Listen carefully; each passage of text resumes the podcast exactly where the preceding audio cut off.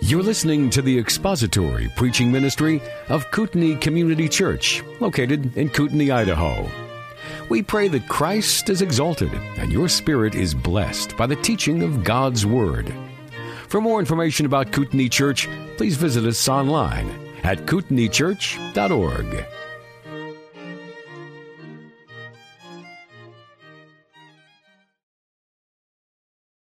asked a question that I would never in my wildest dreams have ever imagined myself being asked, at least not until after my kids had left home. I was at a Christmas party with some friends and I was sitting at a table and we were talking small talk and at this table was a young 25 year old man who was leaving youth ministry missionary work and taking his first pastorate. And he was to begin preaching at the 1st of January, this, this last January. And he was to, he was in the process of moving all of his family, his wife, he had no kids, but his wife and all of their possessions, over to western Washington where they were going to take a small church in a small town way up in the sticks. This was his very first pastorate. And I asked him how things were going and he said that the church was excited about having him. They were excited, but there was this certain degree of fear and trembling, trepidation over the prospect of starting off something like this. And I think that that's a good thing. If you're fearful and trembling over the right things, then fear and trembling is a good thing when you're about ready to start on a new ministry. And so I asked him how things were going and all of that, and he told me, and then he kind of paused and he sort of leaned over the table at me and looked at me and he said, Can I ask you a question? I said, Sure. What advice do you have for a young pastor going into ministry? Young pastor? I am a young pastor. Did my hair just turn gray or something? And I, he was asking not because he thought I was old, but because I began young, younger than I am today. I was 24 when I started pastoring. He was 25, or is 25, and he's starting. And he simply wanted to know, what would you tell me? What, what can I, what do I need to know going into this? What advice would you have? And it's a good question, and I understand why he asked the question, and I'm glad he asked the question, because it betrays the fact that he understands that if you're going to finish well in ministry, you've got to begin well. You've got to start out on the right foot. You've got to start out well, and you have to progress well if you're going to be able at the end of your life in ministry to say, I have fought the good fight. I have finished my course. I have kept the faith. And there is laid up for me a crown of righteousness, which the Lord, the righteous judge, will award to me on that day, and not only to me, but also to all those who have loved his appearing. Those are not my words. Those are the words of the apostle Paul. And writing to Timothy in 2 Timothy chapter 4, the apostle Paul, expecting his execution at any imminent moment, said, I've done it. I've finished my course. I've kept the faith. I've fought the fight. And now the time of my departure has come. And there is laid up for me that crown, that righteousness, which the Lord is going to give to me and to all those who love his appearing. I've finished well, Timothy. That's what Paul was saying. Paul could only finish well because he began well. And it is far easier to start off on the right foot, to start off with the right method, to begin with the right thinking and philosophy and approach and message than it is to begin poorly and then try and take that shipwreck that you've started and rebuild it while you progress toward the goal and still finish well. It's kind of like running a race. You line up all the racers for the 100 meter dash and that gun goes off and if the racer does not start well from the very get-go, they're behind. And then they have to catch up. And it's not impossible, but it's extremely difficult to finish well having started poorly. Just like in a football game. I know it's not football season, but I can use a football illustration. When those two coaches step out on that field, each one of them wants to do the same thing. They want to score fast and they want to score first. Why? So they can start well. And then they can set the tempo, they can set the momentum, they can control the game. They've got the advantage. But if you don't start well, then you've got to try and make up for lost ground and still finish well. And it's difficult. Not impossible, but extremely difficult. The apostle Paul finished well. You know why he finished well? Because he started off on the right foot. He started his ministry well. Friends, do you want to be able to say at the end of your life and at the end of your ministry, I fought the good fight, I finished the course, and I've kept the faith? I have done, I have fulfilled my ministry. I have done what the Lord has asked me to do. I have been faithful. I have discharged my duties and I am ready to leave. Or do you want to get to the end of your life and say, I do not know if I will stand in the presence of God and hear Him say, well done, good and faithful servant. I do not know if I will stand in the presence of God and be ashamed at Him for all that I have done and all that I have left undone. What would you rather have? You want to finish well? You got to start well we have watched or we have seen how the Holy Spirit called Paul and Barnabas into ministry. And now in these opening verses of Acts chapter 13, as they begin their missionary journey, Dr. Luke introduces us to really two things that characterize the Apostle Paul and would continue to characterize him all the way through the book of Acts. Whether it is his first missionary journey, or his second missionary journey, or his third missionary journey, or his one-way trip to Rome and all of the subsequent and all of the included trials and tribulations that accompanied all of that, there were two things that always marked the Apostle Paul. He started off, he continued with, and he finished on the right message and the right method. Doesn't matter what he was doing, doesn't matter what city he went into, he had the right message and he had the right method. Acts chapter 13, beginning in verse 4, we're going to look at his message first. Acts 13, verse 4. Dr. Luke says, being sent out by the Holy Spirit, they went down to Seleucia. Now, you remember back in verse 3, it says that the church sent them out. Verse 4, Luke brings our thinking and our mind back to the reality that this was all the doing of the Holy Spirit. There are two different words that are translated sent out. One in verse 3 and one in verse 4. They're different words.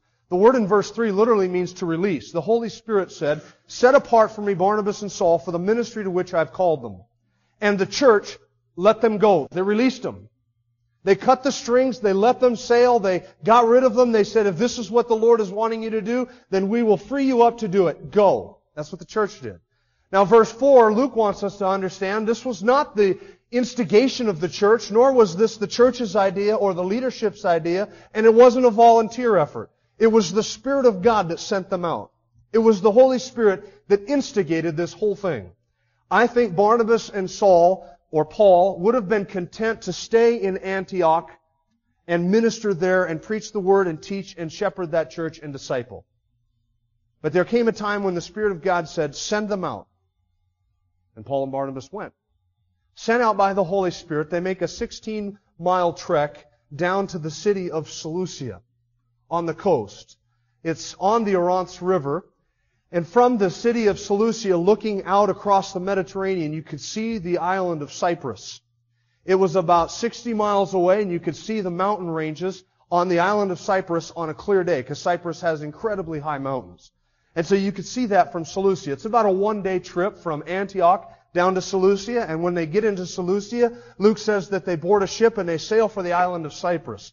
On the back of your insert is a map that'll help you sort of picture in your mind what we're dealing with and where we're at in the world. A 60 mile trip to Cyprus was about less than a one day journey. And they're heading to the island of Cyprus, which has two major cities on it. The first is the city of Salamis, which is a commercial port. It's sort of right along the shipping lanes from Africa and Egypt all the way up to Asia Minor in the north. And so there's Salamis is a major commercial port. On the other end of the island, on the west coast of that island, is the city of Paphos. That was the capital of the city. That's where the Roman governor, the proconsul, lived and resided. And the apostle Paul with Barnabas, and you're going to see later John Mark, they set sail from Salamis over to Cyprus. They land in the city of, Sa- sorry, I had it all wrong. I'm getting my islands and my cities mixed up. They set sail from Seleucia over to the island of Cyprus and they land in Salamis. And when they land in Salamis and their foot touches dry land, Luke tells us something. They began to proclaim the Word of God. That was Paul's message. Now, I don't know if you've noticed this or not, but as we've gone through the book of Acts, have you noticed that it doesn't matter who we're talking about, where we're talking about, when we're talking about, or what's going on, Luke always seems to mention this one common denominator, which is the Word of God. Doesn't matter whether we're talking about Philip or Peter or Stephen or Saul. It's the Word of God. And Luke's theme is this is how the Word spread. Everything is about the Word. Everything is connected to the Word. The book of Acts is the story of a church who loved the Word, honored the Word, obeyed the Word, spread the Word, preached the Word, and taught the Word. That's what the book of Acts is all about. And it doesn't matter who Luke is talking about, because the spread of the church is not connected to any apostle. It's not Peter. It's not Paul. It's the Word. And it's the work of the Spirit of God in spreading the Word. So that was Paul's message. It says that they landed in Seleucia, and immediately they began to proclaim the Word in the synagogues. The apostle Paul walked into the synagogues, took their copy of the scroll, and when opportunity came, he stood up and he read from it and he began to preach from the Old Testament Christ. That was his message. He came into the synagogues and began to preach Christ from the Old Testament texts. Let me ask you a convicting question. If you didn't have a New Testament and all you had was an Old Testament, and you were faced with the challenge of presenting Christ and salvation in Him by faith alone, in grace alone, in Christ alone, from just the Old Testament, how would you fare? No New Testament books. None of them have been written yet. All Saul has is the Old Testament scrolls, and likely not all of them at that. Likely would have had a copy of Isaiah, a few of the minor prophets, the Psalms, and most of the Pentateuch. But he wouldn't have had the entire Old Testament. They didn't have those in every synagogue. They had different scrolls from different books. How would you fare? You get Israel My Glory magazine? Have you ever heard of Israel My Glory? At the end of that magazine, it's put out by a, a bunch of evangelical um, Jews. Uh, Friends of Israel Gospel Ministry is the ministry that puts it out. Israel My Glory is their magazine. Very last page, I love that magazine. At the very last page, you open up the back cover, and there's always an article from Zvi. Z-V-I. Zvi. Zvi lives in Israel, and Zvi is, an, is a Christian. He's a believer, and he's kind of like a modern day Apostle Paul. He goes into the synagogues and into the marketplaces, and into the bus stations, and every opportunity he gets, he strikes up a conversation about Jesus Christ with all of these Jews who reject Jesus. And they won't even read from Isaiah 53. And his story, his little two-page testimony is all about how he shares Christ with Jews who reject the Messiah and won't have anything to do with the New Testament, how he shares Christ with them from only the Old Testament. And he quotes from the Psalms and the minor prophets, and it's always amazing to see what he does. He can't use the New Testament because they won't acknowledge that. So he meets them on common ground, which is the Old Testament text, and from the law and the prophets, Zvi preaches Christ to Jews. It's unbelievable. I don't know how I would share Christ with somebody if I didn't have the New Testament. I could show them Christ in the Old Testament, but boy, it's sure convenient to have the Roman road, isn't it? Isn't it nice to have the New Testament text? Paul didn't have that. Paul hadn't written half the New Testament books yet. He just walked into the synagogue, unrolled Isaiah, read from Isaiah, and then he started to preach to the people, arguing that Jesus is the Christ, the Son of God, and he is the fulfillment of all that Isaiah wrote. And it didn't matter whether it was Isaiah or Moses or David or Zechariah, the apostle Paul could unfold a scroll and he could preach Christ from that Old Testament. That's what he did. So confident was Paul in the ability of the Spirit of God to use the Word of God to save a sinner that when he went into the synagogue, he proclaimed the Word of the Lord. Now I want you to notice something right up front. This is going to be characteristic of Paul all the way through, so I'll mention it at the beginning and, and then I won't have to mention this again till the very end of the book. The apostle Paul would go into a synagogue and he did not preach his new revelation. He did not proclaim his experience or his testimony. He proclaimed the Word of God. Is that not sufficient? It certainly is sufficient. He didn't give new revelation. He didn't say, oh, the Lord is talking to me right now. It's coming in. It's a bit fuzzy. Let me tune it in. Here it is. The Lord says to you today, and then proclaim some revelation to him. That's the type of gobbledygook you see on television and Christian radio. That's not what Paul did. No new revelation did he give. He didn't proclaim his experience. Friends, what an experience he had had. He didn't even share his testimony. And what a testimony he had on the way to Damascus and all that sin and baggage that he had, the bright light and hitting the dust and seeing Christ and hearing the voice of God and being forgiven for all of that sin and commissioned to service, Paul didn't proclaim that. And he could have whipped the crowds into an emotional frenzy by saying, I have seen the Lord. And I have heard His voice. And I saw the glory and I was blinded. And I've been commissioned to service. And I'm here to tell you what Jesus has done in my life. Paul didn't do any of that. What did the apostle Paul do? Here's what the scripture says about Christ, the fact that he fulfilled all of the Old Testament prophecies concerning the Messiah. And he just proclaimed the word of the Lord. When I was in Bible college, we had a course that we took, and I forget the name of the course. It was that important. We had a course that we took, and one of our projects was to write out long form our testimony. What was your life like before Christ? How did you trust Christ for salvation? And what has happened since you trusted Christ for salvation? This is supposed to be four or five pages or something like that. And I tried to drum up all the sins of my past and wrote them all down. This is the type of a vile sinner I was. And this is how I trusted Christ. And this is what happened. And since then, God has done all this in my life and called me to Bible college. And I'm hoping someday I'll serve Him in some sort of ministry in some church somewhere. And went through all that four or five pages. Then the next step was to take that testimony and begin to outline it. Get your main ideas out and your points in A, B, and C and put those down with a couple neat illustrations, work in a couple scripture verses. And then we met in class and we began to share that with each other, practicing on students. Pretend that the student sitting next to you is a pagan and give them their testimony and share Christ with them. And this was intended, and the intentions were good, to equip us to tell other people about what Jesus Christ has done in our life. Now is that a bad thing? It's not inherently a bad thing to tell other people what Christ has done in your life. But listen, that's not going to lead them to Christ. The Word will. Telling other people how bad of a sinner you were doesn't tell them how bad of a sinner they are. Just tells them how bad of a sinner you were. And telling people what Christ did in your life does not show them their need to be accountable to a holy God who will call them on the carpet someday for their sin and hold them responsible for rejecting His Son. My testimony can't save anybody. It's powerless. What people really need to hear is who Christ is, what Christ has done for them, who God is, and their righteousness problem before Him. My testimony can't save anybody. Paul knew that. Hey, it doesn't matter. It doesn't matter whether I was a self-righteous Pharisee or whether I had killed Christians.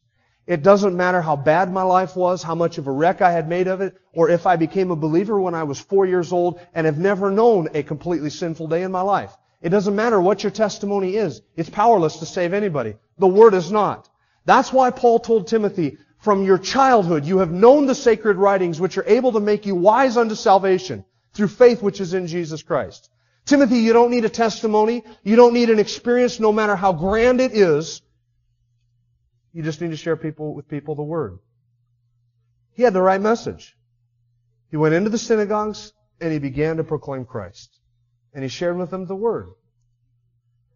Now you're thinking to yourself, wait a second, there's twice that the apostle Paul shared his testimony. I know that. Later on in the book of Acts, there's two times where Paul talks about the Damascus Road and how he got saved and commissioned to ministry.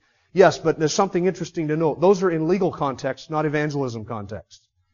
Paul both times is offering his defense against charges that were made against him and his ministry. And he's giving his legal defense before Felix and Festus and Agrippa.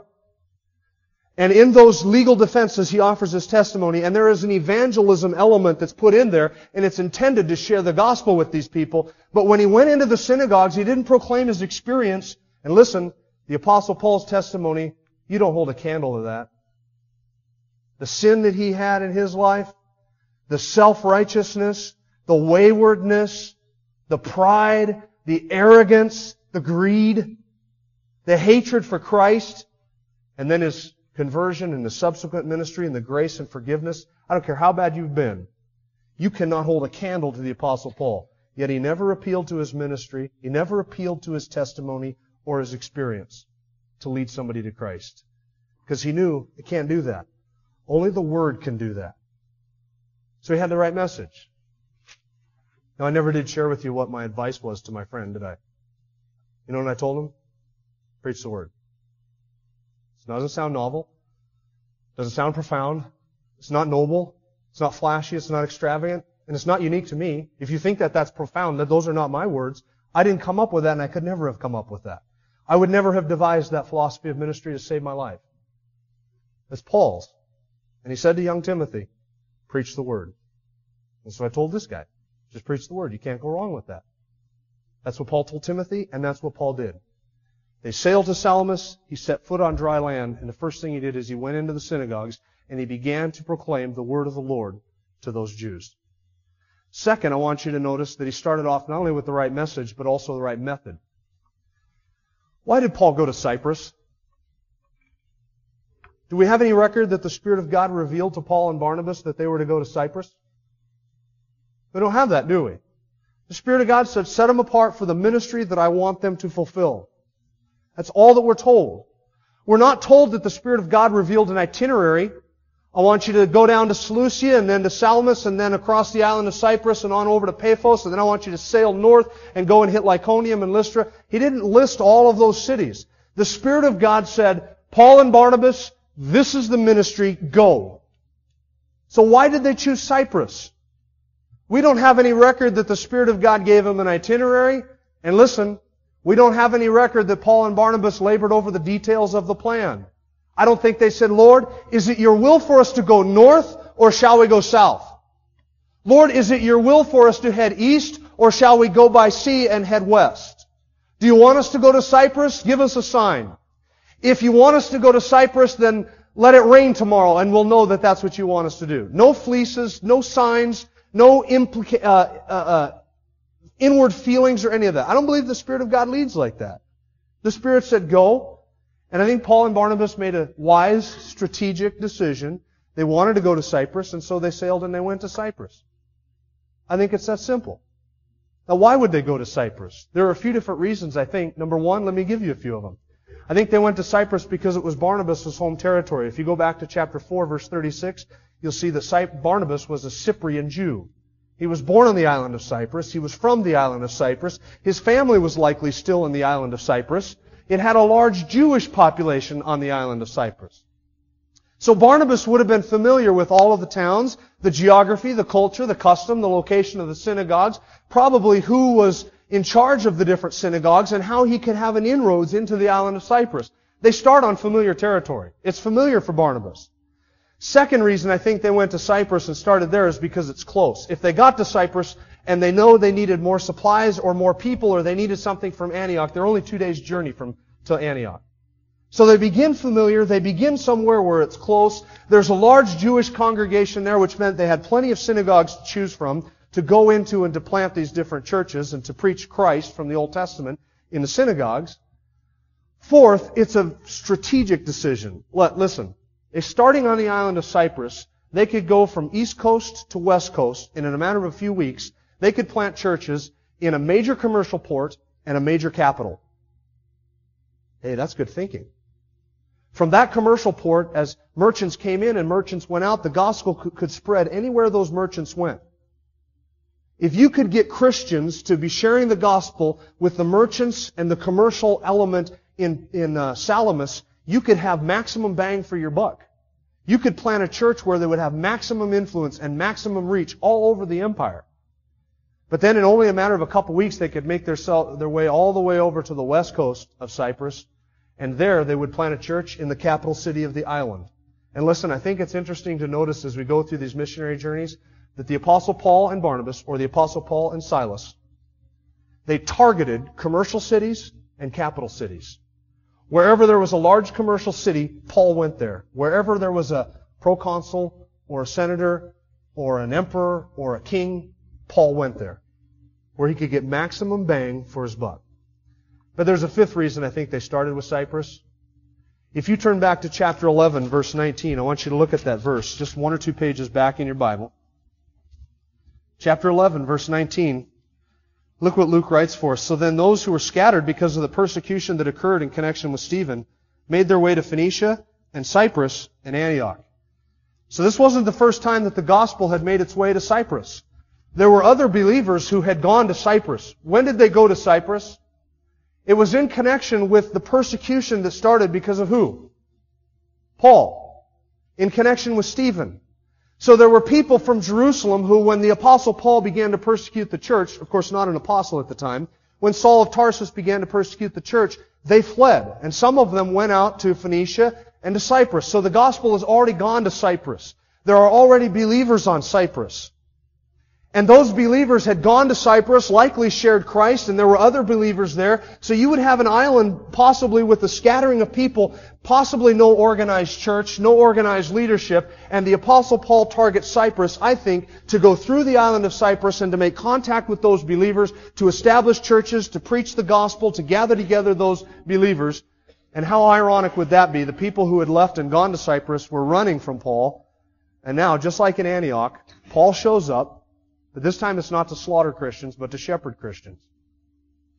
And so the gospel has already been there. It's familiar territory. It's close. The gospel has been there.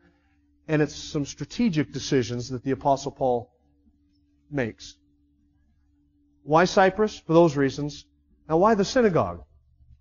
Are we not talking about the apostle to the Jew, uh, Gentiles? He's not the apostle to the Jews. What's the apostle of the Gentiles doing in a synagogue? Preaching Christ to Jews in the synagogues. This would become Paul's pattern. He says in Romans 1, 16 and 17, I'm not ashamed of the gospel because it is the power of God unto salvation, what? To the Jew first, and also to the Greek. Paul took the gospel first to the Jew, then to the Gentile. So when the apostle Paul went into the synagogue, it was just a smart, wise thing to do. You go into the synagogue and you're instantly going to make contact with God-fearers, both Jews and Gentiles. And these are people whose hearts have been prepared for the gospel by the Word of God. They're familiar with the Old Testament scriptures. They're learned in the Old Testament scriptures and they have a copy of them in their synagogue in their hand. And if the apostle Paul can plant a church in that synagogue, if he can get the synagogue to turn to Christ, he's got spiritual leadership, he's got teachers there, he's got a copy of the scriptures and a place to meet. That's smart thinking. You want to plant a church? He didn't immediately go out into the roads, the streets, and the marketplace, he went into the synagogues, as was his custom. Very first thing he did. He went in on the Sabbath day and started reasoning with the Jews. Because they had a copy of the scriptures. And there would be God-fearing Gentiles in there as well. Not believing Gentiles, but God-fearers. Proselytes.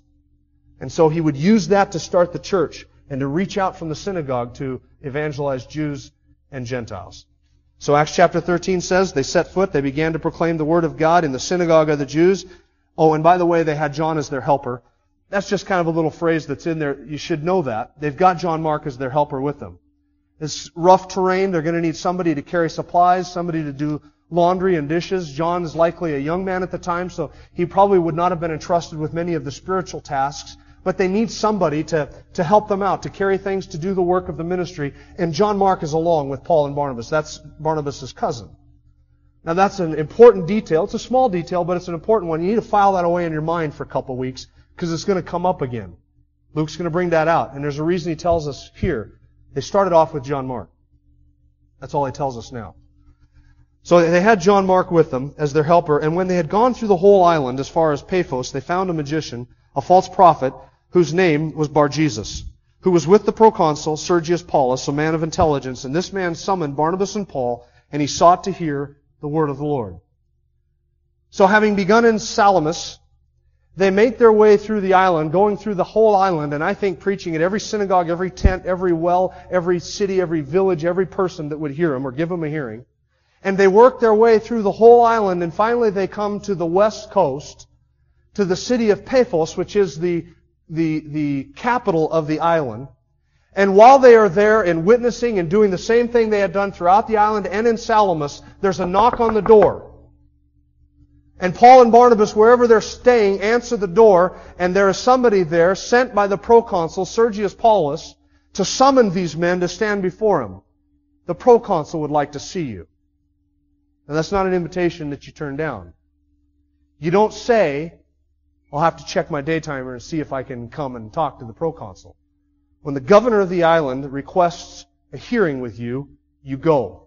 This is likely an official, quote unquote, official investigation into these two men having started on the east coast of the island and worked their way a hundred miles as the crow flies all the way across the island, they would have got to the other side and the news of their arrival and the news of their message and the news of these people turning to Christ would have reached Paphos before Paul and Barnabas and John Mark had. So when they arrive, the proconsul says, I want to investigate what these men are teaching throughout my whole island. So it would be an official investigation. He wants to be appraised as to what this new teaching is. So he requests that they come in and have a hearing with him, and so they show up. Interestingly enough, archaeologists in the northern end, northern edge of uh, Cyprus somewhere, have unearthed a ancient Greek inscription with the title Quintus Sergius Paulus on it. And that's this man that Luke is mentioning here. He was actually the governor of the island of Cyprus during the reign of Claudius, at the same time that the Apostle Paul and Barnabas would have made this journey. The proconsuls were appointed to one-year terms, and the reason they were only kept there for one year was to keep corruption down. So they would circulate them throughout the empire so that they couldn't get established in any one place and be corrupt. So he has a one-year term, and as the providence and the sovereignty and the grace of God would have it, during his one year there on the island of Cyprus, Paul and Barnabas come through. And it was in the court of Sergius Paulus, who Luke says to us is an intelligent man. It's in his court that Paul and Barnabas run into this Jewish magician, false prophet, Bar Jesus. Bar meaning son of, Jesus meaning salvation or savior. So his name means son of salvation. Kind of an interesting name for a Jewish false prophet who would spend eternity damned for rejecting the gospel, isn't it? Son of salvation. Ironic. His name is Bar Jesus, and Paul and Barnabas would have met him in the court of the king, in the court of the governor, Sergius Paulus, because Sergius Paulus likely would have had him employed. If he's a magician and he's working magic arts and incantations and stuff like that, he would have been an employee of the governor. And that's where Paul and Barnabas would have met him. That's what Luke implies. They ran across this man, Bar Jesus, when they were summoned by Sergius Paulus to come, because Sergius Paulus wanted to hear the word of the Lord. Notice the second time Luke mentions that. That's how significant it is to him. He repeats it. This is what Paul taught. So he summoned Paul and Barnabas in, and they meet up with this Jewish false prophet. And Luke says that Sergius Paulus was an intelligent man. That is to say to us that even though he had this Jewish false prophet magician who was part of his court, part of his employment there in his palace, he was a man who was willing to listen to Paul and Barnabas, and he brought them in. And you're going to see next week what happens when two opposite worlds collide. Because they're both standing there in the presence of the king. Bar Jesus and Barnabas and Paul together. And Paul and Barnabas begin to share Christ with Sergius Paulus, the governor. Now that just all is to set up this conflict that we're going to look at next week between Barnabas, uh, Paul, and Bar Jesus. Let me just take a couple of principles here before we close today that we can sort of draw in our, for our own attempts at and efforts to share Christ with unbelievers in our world. Here's the first one. Take every opportunity that comes to you. There are opportunities that you'll take and there are opportunities that you'll make. Paul and Barnabas made an opportunity. They went to Cyprus. They didn't wait for Cyprus to come to them. The Spirit of God sent them out and commissioned them and they went and they made opportunities. They went into the synagogues, they went to where unbelievers were, and they began to share Christ with those people, making every opportunity. But there are other opportunities in your life that are just going to roll over top of you, that are going to seek you out and find you. That's the opportunity that Paul and Barnabas had with Sergius Paulus. They didn't have to make that opportunity. That opportunity came to them. That was a God thing. Paul and Barnabas, I would like you to come and tell me what it is that you're telling everybody else. Man, what a fantastic opportunity. Like the Philippian jailer, what must I do to be saved? Those are the opportunities that just present themselves. Take both. In season, out of season, convenient, inconvenient. If the opportunity doesn't present itself, then make an opportunity to share Christ. Take every opportunity that you can get. Because friends, our job is to be witnesses, and we are to proclaim the Word of God and testify to the gospel of God's grace in His Word. Second, I want you to notice that Paul didn't change his message because of a different audience. You notice that? What did Sergius, what did Paul give Sergius Paulus? The end of verse 7.